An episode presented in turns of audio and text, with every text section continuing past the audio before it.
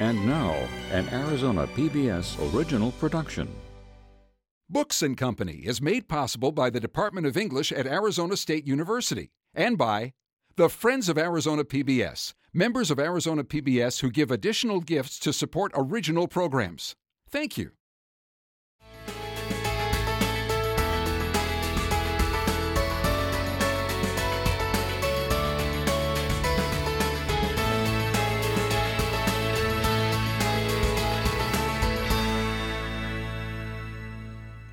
Welcome to Books and Company. Bienvenidos todos. I'm your host, Alberto Rios. We're joined today by novelist Cristina Alger talking about her latest book, The Banker's Wife, published by Putnam. Welcome. Thank you so much for having me. This is, this is a book that is a lot of fun to read. It's very fast reading, and we'll talk about why that is soon. But perhaps we'll start with a little bit of a synopsis. Could you sure. tell us what the book is about? So, in the opening pages of the book, um, you see a man and a woman get aboard a private jet in London, and the plane never lands in Geneva. And you come to learn that aboard the private jet was a private banker who worked at a Swiss bank um, named Matthew Warner. And the book then splits into two. Um, there are two protagonists. One is Matthew's wife, Annabelle, who goes on a quest to figure out what happened to her husband. And the other is a woman named Marina Tourneau, who's a journalist who's been investigating the Swiss bank that Matthew works for. So goes from there. On we go. Yes. uh, hijinks ensue, as hijinks it were. Hijinks ensue, exactly. okay, I, I want to begin with the question I was going to ask you last, mm-hmm. and I, I, heard this referred to as a financial thriller, which I had never heard before, but I love it. And my question is, how do you make finance thrilling? thrilling? I know, I get that a lot. So it's funny when my first novel, The Darlings, came out. That mm-hmm. was set in um, also sort of referred to as a financial thriller, mm-hmm. and there was one headline that said, you know, is a financial thriller an oxymoron? And I thought, oh God, oh God, I think a lot of people might think it is. Um, so I, you know, I I worked in finance for a long time. I personally think finance can be fascinating, and it's really just kind of a jumping off place to talk about all kinds of very okay. well financed political and economic well, we'll, we'll, come back to your particular background that, that, that suits, you know, it, you're, you are well positioned to write a book like this. But, but that idea of finance mm-hmm. and what makes it thrilling, I, it, it, strikes me as it's a Robin Hood tale. Mm-hmm. Of course. Right? I mean, and, you know, I think every person who writes me an email that says, I know nothing about finance, but I loved this book so mm-hmm. much, just it mm-hmm. makes me so happy because yeah. I, I just, I want people to not be scared or sort of turned off by the financial terminology in the books. And I think some of the best, you know, movies and books that I've seen and shows that I've watched recently are in the sort of financial genre. So. Well, what is interesting about it is it is completely complex. Yeah. But the book is not necessarily. I, I tried to make it as right? yes. It, it, reads clearly, and I don't, I didn't ever feel lost. There's nothing Good. to be scared of, certainly. but it, it is the world of high finance, and it is, you know, 20 iterations more than I know about keeping my bank account straight.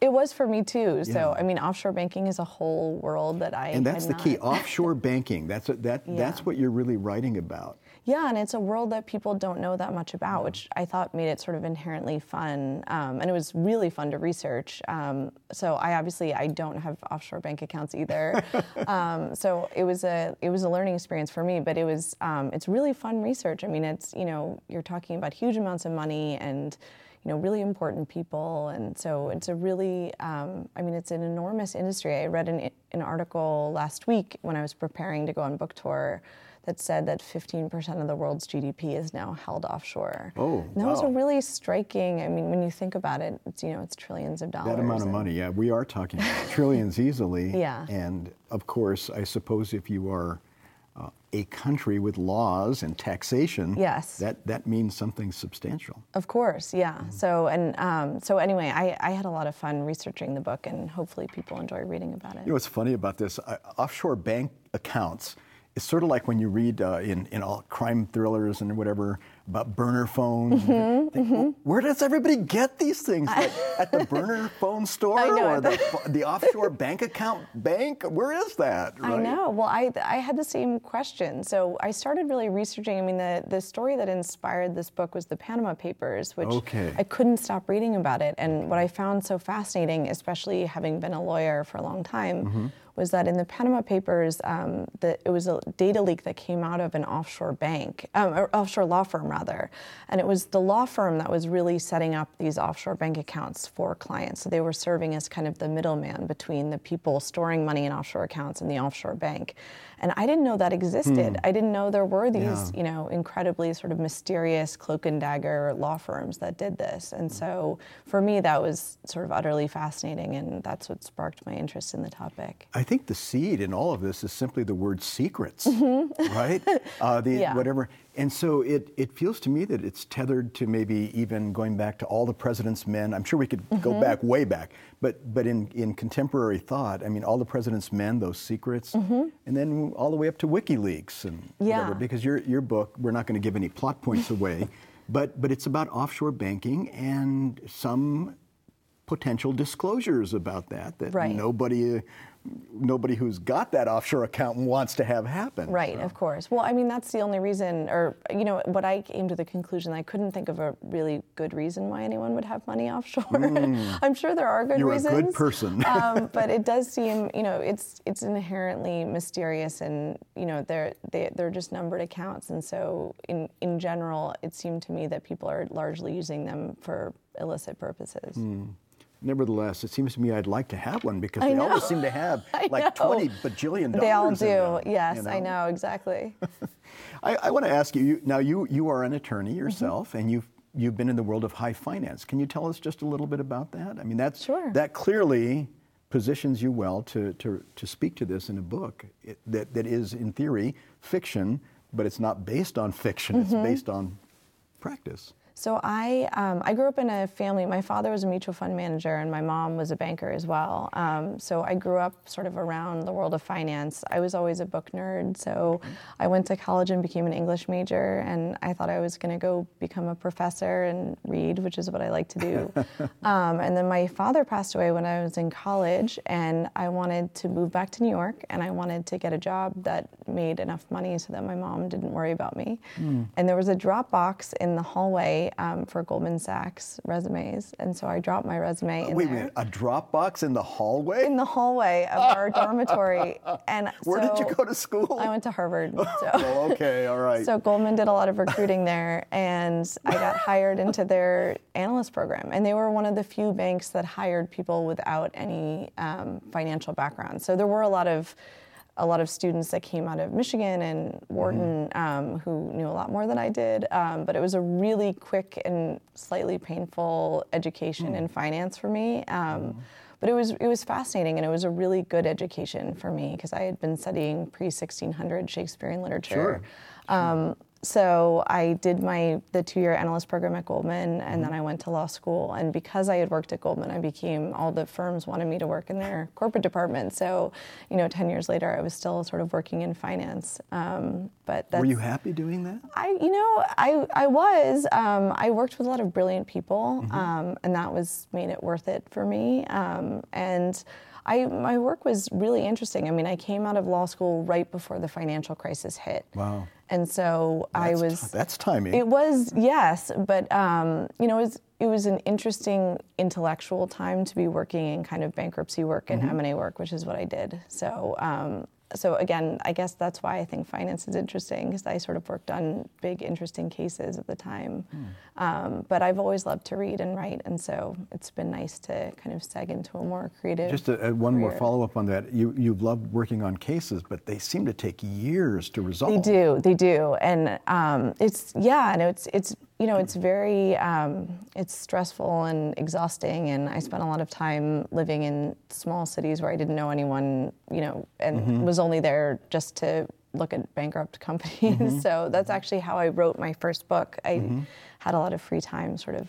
Well, that's one of the points so. I'm getting at. It, it, seems to take years for cases to yeah. resolve, But in a in a book like this, and your book in particular, you get right to it. Yeah, you and have that's to, yeah. That's exciting, and it, it, it's something of the, the you know the, the spirit of our times. We want something to get done. I know. It's funny. The Darlings, I, I started out The, thinking. the Darlings, we should mention, I'm is sorry, the name my of your first previous book. Yes. Okay. So I thought at the time I was going to write a thriller set in the world of finance, and it really turned into a family drama. Hmm. Um, but one of the things I realized, and it was, you know, writing your first, writing every book is a learning experience. But um, I, you know, I think I, I learned that I really wanted to be writing thrillers, and so you had, I have to keep the pace sort of moving quickly, and that's one way to not get bogged down in sort of slightly boring, dry financial details. So, um, anyway, that's why this book is a thriller. So when you are writing Mm-hmm. and you are, you know, thinking freely and you're just zooming along, Mm-hmm. Along that pathway, you happen to mention names like Bashir al-Assad and Mm-hmm. Vladimir Putin. Does that scare you at all?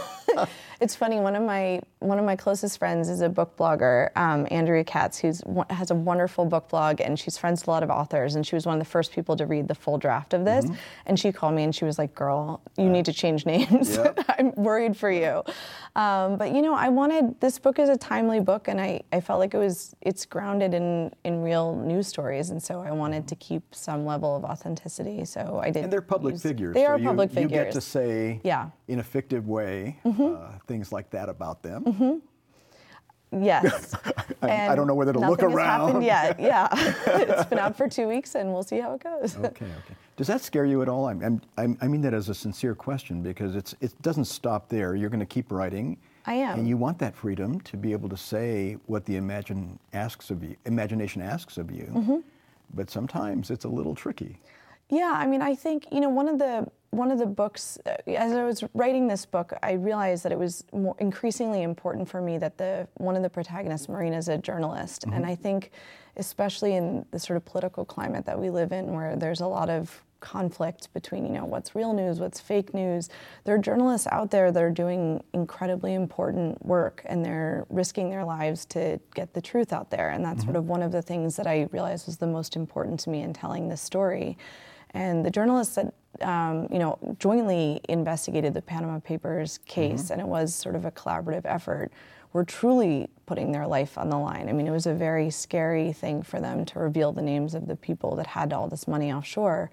And so, you know, I think um, I think it's important for if people feel that there are stories that should be told, and I felt like this is a story that should be told. Um, you know, that's that's what Well, we're here and, for. and you, you mentioned a very interesting kind of braiding process that you Mm-hmm. use, primarily two voices, Mm-hmm. two points of view, really, uh, with an occasional third, or like Zoe comes in. Mm-hmm. You've got, you've got this, another character, some others. Um, in, in the midst of what have, could have been a complex orchestration of a hundred voices, you have a duet. I do. I did have a duet, and that wasn't. I didn't start out that way. So I, I couldn't decide. I knew the story I wanted to tell, and I wasn't sure whose perspective I wanted to use. I knew that I wanted to have a strong female narrator. That was important to me, um, and so I loved the concept of um, a sort of underlying domestic drama of a wife sort of not knowing if she knew who her husband was. Um, and and then I also loved the the idea of a journalist who's really mm-hmm. digging into this story. And so I actually started writing two separate drafts Yeah. to see which one resonated more. And I just loved both characters, and so I ended up writing them together. I'd like to just take a moment to remind our viewers you're watching Books and Company. I'm your host, Alberto Rios. We're joined today by Cristina Alger talking about her latest financial thriller, The Banker's Wife. Well, in, in writing about uh, the, the idea of a strong woman, Mm-hmm. and, and you say you've got two characters, you get to do it. It's almost like cubism. You get to, you get to write it from different perspectives, and, and in the midst of finance, you're doing a sociological thing as well, which I think is, is very cool. It was it was really cool to write. It was a lot of fun. So hopefully readers enjoy it. Well, how did you write it? Let me ask it to you. Let me ask you this way: What gives you the idea of writing a thriller? You, the author. I'm sitting around. I'm in the park, or I'm at home, and kids are doing something. And where does it come from? So I, I grew up reading thrillers. Um, my father was a big thriller reader, and I'm I was you know, his only child, so we would sit around and I would try desperately to do whatever he was doing. Um, so I, I think I started reading. I was saying to someone earlier, I think I started reading thrillers at a very age inappropriate, you know, time. Um, but I really wanted to read what he was reading, and so I sort of grew up reading, you know, John Grisham and Tom Yeah. Clancy and Nelson DeMille, and um, for me, it made reading fun. And thrillers, I think, are you know inherently engaging and exciting, and so being able to write them has always been sort of a dream of mine. Well, and now you're doing it. But how do you do it? Do you map it all out ahead of time? So do this you have I a war room? what do you, do I wish I had a war room. No, um, I live in a small apartment in New York City with two small children, so every So room you is a little playroom. a skirmish room. I have a, um, but I, I do, I did map this one out because I do think in order to keep the plot moving along quickly and sort of efficiently in a thriller, you have to have a little bit of a roadmap, um, Mm-hmm. especially when it's told from two different perspectives. Um, you know, it's um, if you change one thing, you have to go back and change a lot of Mm-hmm. things. So I did map this out, um, and then the the one surprise character who you mentioned briefly was Zoe. Mm-hmm. I thought it was going to be told entirely from the, the perspective of Annabelle and Marina, Mm-hmm. and she just sort of snuck up on me, and I I liked her her spirit and her chutzpah, so she became a bigger character than I thought she would. I thought she well she worked well in, in the in the mix, um, and and actually that sort of is part and parcel of the of the plot. Mm-hmm. Surprises happen. Yes, surprises surprises do happen. So yeah, she was a surprise to me. Oh, well, in in uh, in writing it, can you our our, our viewers are, are are interested in how you literally physically go about it. Are you a computer person? I am. You don't so you don't write longhand or you don't do that sort of thing. I write out um, the outline on note cards and I put them up on a cork board. Um, Just it helps me visualize, so I'm moving scene to scene. I try I try and see my books. I, I write I think in a sort of cinematic way, and I don't mean that as a compliment to myself, but I try and visualize each chapter as a scene the way one would see it. Um, and so I write an individual note card for each scene, and then I start writing. Um, and the first draft, I try and push through without being too perfectionistic about it. Um, and I have a fabulous editor, Sally Kim. So she sees it pre- pretty quickly after it's Pretty the- raw. Pretty raw. Okay. Um, but Then you have you have a great editor. I, I do, I do. She's wonderful. So, but this book, um, I spent a lot of time outlining, and so the writing part of it came fairly quickly. Just uh, out of curiosity, do you use a program of any sort, or do you just you just do it? No, I'm too much of a luddite for that. So I just use Microsoft Word. Works for me. Okay. um, let me ask you a question now. We, we talked about uh, the cubism of Mm-hmm. writing about more than one woman and, and yet exploring that notion of a strong woman Mm-hmm. character. Uh, you also invoke here a great deal of internationalism. Mm-hmm. So it's not just the U.S. that you're talking about. Not just when we think of finance, we're thinking about our finances, and Right. This country's finance. We forget we're part of a global economy, as we're hearing over and over. How did internationalism play into this? And was I, I don't think you could have written the book without it. No, certainly not. I mean, honestly, offshore banking is, you know, it is a very global business. So, um, I mean, these banks are headquartered, you know, largely in Switzerland or the Cayman Islands because of the tax laws um, in those countries. But, you know, there are people banking there from all over the world, and so it's really, um, it's a very international kind of what I like to think of as a shadow economy that a lot of people don't know exists. And it, it's really the sort of 1% of the 1% that uses the system, and it's global. Um, so that was an important part of the story for me. And I also, it was just fun to get to bounce from place to place. And so the book takes you from Geneva to London to Paris, and it's exciting. And you you spend some time uh, working with the siren idea of beauty. Mm-hmm. People are looking out windows a lot, and they're seeing these magnificent vistas, and they know if they do what they're about to do, they're going to give that up. Yeah. So Annabelle, um, Matthew's widow, is she was at one time worked in the art world, and so visual beauty is very important to her. And I think also it's it's important to me, and you know, one of the fun parts about setting a book, getting to choose your location, is you can set it in beautiful places. And you, in that process and in describing her, you, you spend a lot of time, you make mention that she has a good attention uh, for detail. and that comes from looking at paintings. Yeah. But it, it it's transferable as a It's as a tra- it's a tra- talent. Luckily for her, yes. Yeah. So, I mean, part of the book, the premise of the book was, you know, she's an expat. She's given up her career to move to Geneva for her husband's job.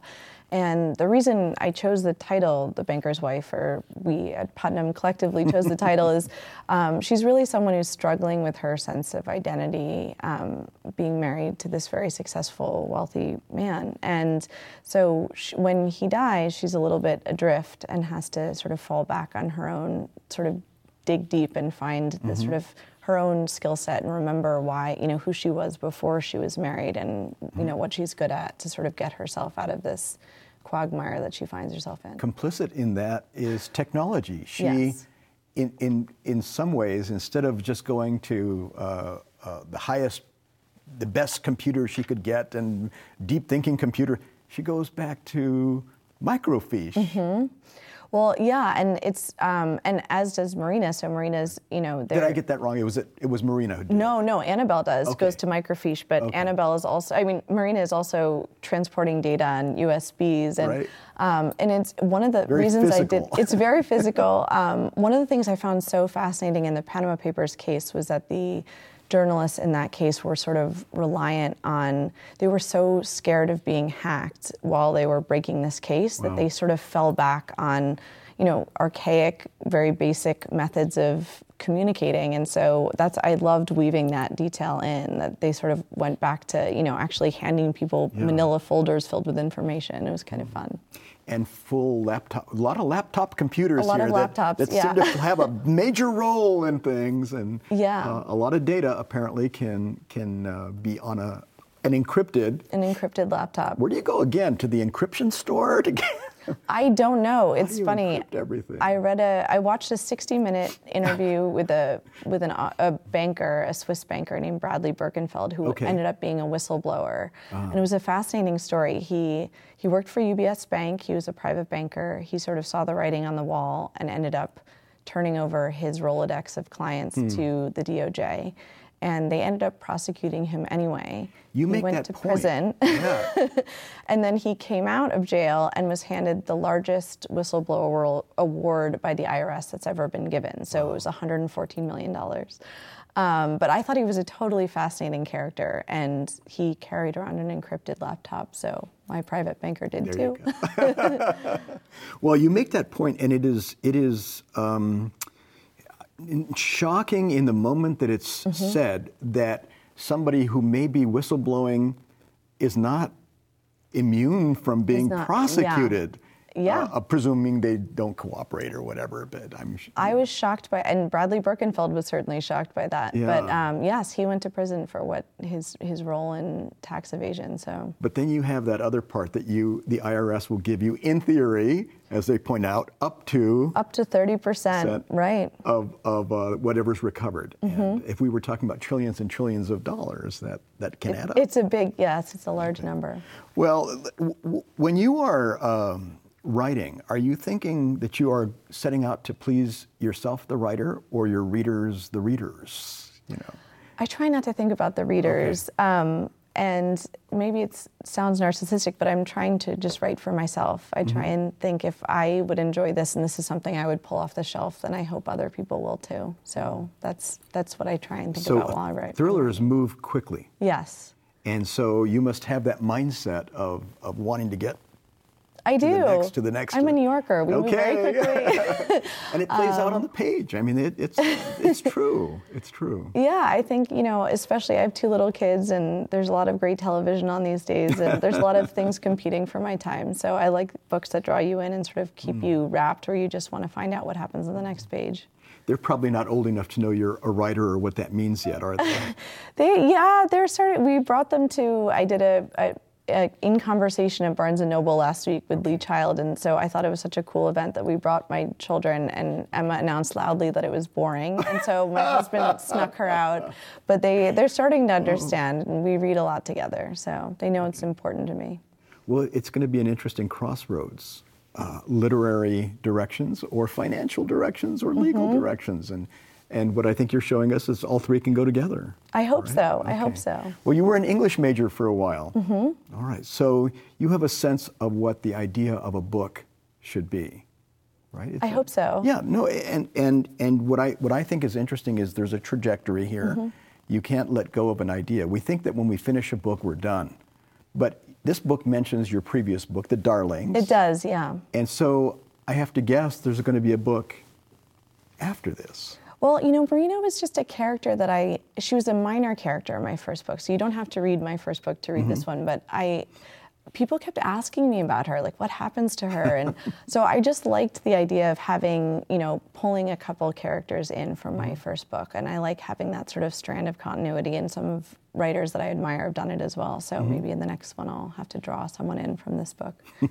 it's interesting the, the, the the mentions of the darlings, which I'm sorry I hadn't read, mm-hmm. but it, it didn't bother me uh, one bit. I think you just you just said enough. And, uh, I tried to do it as a nod to people that read it, but not yeah to make people feel as though they needed to read it to read this one. Yeah, okay. Well, so in the next book, if you do end up mentioning this, would you say you're you're in this field now? This is it. I think so. Um, I'm I'm sort of almost done with a thriller that should come out in another year or so. So um, it is not a financial thriller, although it does have financiers in it. Okay, so. fair enough. well, with that, I want to thank you, and thank I want to so thank much. our viewers. You've been watching Books and Company. I'm your host Alberto Rios. We've been joined today by Cristina Alger talking about her financial thriller, The Banker's Wife. Please join us again next time when we'll be bringing you another good book. Thank you, Chris. Thank you so much. All right.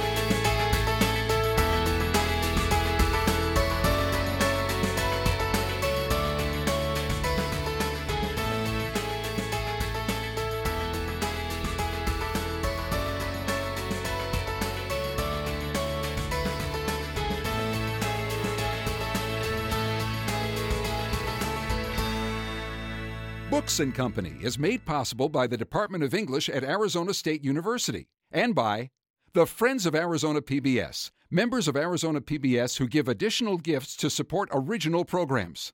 Thank you.